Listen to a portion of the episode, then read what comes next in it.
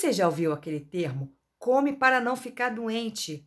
Come para aguentar o tranco. Você precisa comer para ser forte. Hum, a gente já ouviu tanto isso na vida. Vamos conversar um pouquinho sobre isso?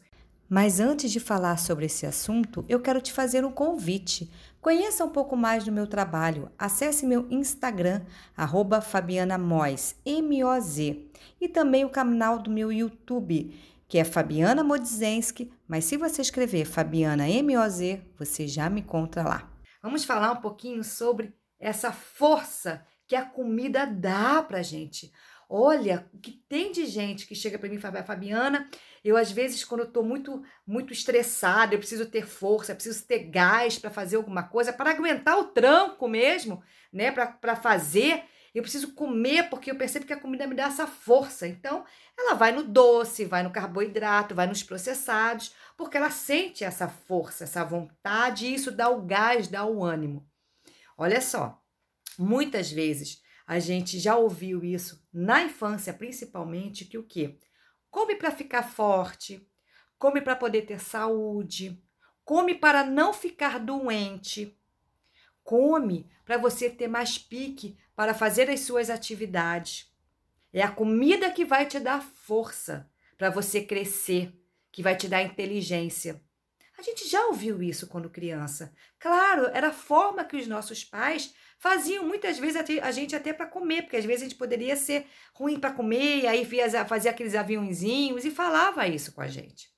E o que que acontece? O nosso cérebro, ele foi o quê? Adaptado e foi moldado a acreditar que é a comida que vai te dar força, é a comida que vai te, te deixar protegida. Quanto maior você estiver, mais força você tem. E aí, inconscientemente, a gente usa da comida para ter força. Mas não é a comida da reeducação alimentar, a comida de verdade que a gente brinca, não, é a comida dos processados, açúcar, gordura, fritura, porque a gente está num nível muito grande de estresse no dia a dia e aí a gente está cada vez mais querendo o quê? Doce, fritura, gordura para poder acalmar. Porque quando a gente come isso, dá uma sensação de prazer, gera uma dopamina bacana.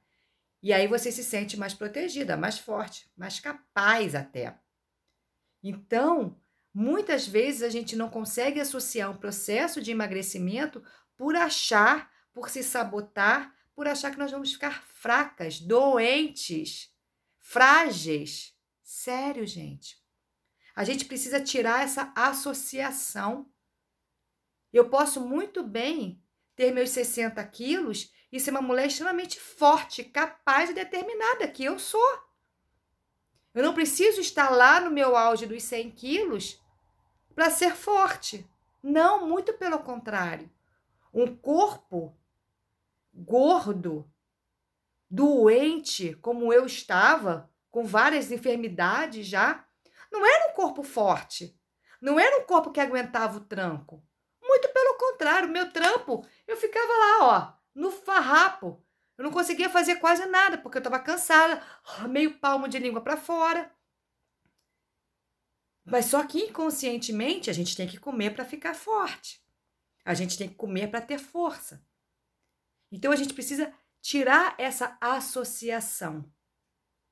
Então, pense que para você ter força, para você aguentar realmente o tranco, para você ser forte, capaz, você precisa ter saúde. E um corpo, muitas vezes, acima do peso, ele não está saudável. Então, para ser saudável, não é um corpo obeso. Eu não estou dizendo aqui que existe pessoas, que todas as pessoas obesas, elas são é, é, é, é, doentes. Não é isso. Isso eu gosto de pontuar muito, muito, muito. Tem muitas pessoas que estão acima do peso e que elas são até ágeis, sim, e são saudáveis. As taxas delas estão boas, elas estão muito bem resolvidas com isso. Mas tem, existe uma grande maioria que são as que me procuram elas já estão sim cansadas, mal conseguem subir uma escada, mal conseguem andar ou dar um pequeno trote, uma pequena corrida para pegar um ônibus, para pegar um carro, ou para brincar com o cachorro, ou para brincar com os filhos. Elas já estão cansadas. Mas mesmo assim, o cérebro dela ainda está assim: você precisa comer para ser forte, para aguentar o dia a dia, para aguentar o tranco. Olha como é que é doido, né? Você percebe que não está aguentando e mesmo assim o seu cérebro diz para você, para você comer para ter força. Então a gente precisa começar a desassociar força com comida. Fabiana, como é que eu faço isso? Voltando para casa. Voltando a se olhar com carinho, com amor, com responsabilidade. É você começar a entender que você não precisa de comida para viver no seu dia a dia, para trabalhar. Claro que é com. Gente, peraí, calma. Vamos lá, deixa eu voltar aqui. Não é que não precise de comida. Comida a gente precisa. Mas não precisa comer além. Você não precisa maltratar o seu corpo com excesso de comida para aguentar. Porque a comida é o combustível do nosso corpo, é lógico. Mas vocês estão entendendo quando eu falo a comida além dos excessos, do doce, do carboidrato demais, da fritura demais. Então é você começar a entender que eu consigo, eu sou capaz, eu tenho a força aqui dentro, incrível, que é só eu colocar isso aqui para fora. Eu não preciso comer para ser forte. Eu preciso olhar e ver a minha força aqui dentro, porque eu tenho certeza que você tem.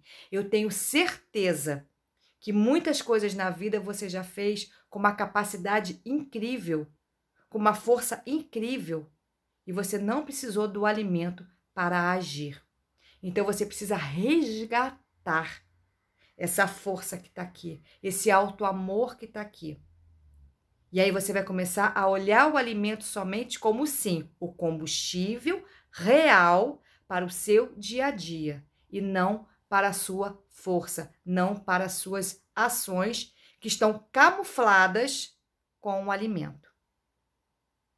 Analise, pense, olhe para você, escreva. Eu sempre falo com as minhas mentoradas: escreva.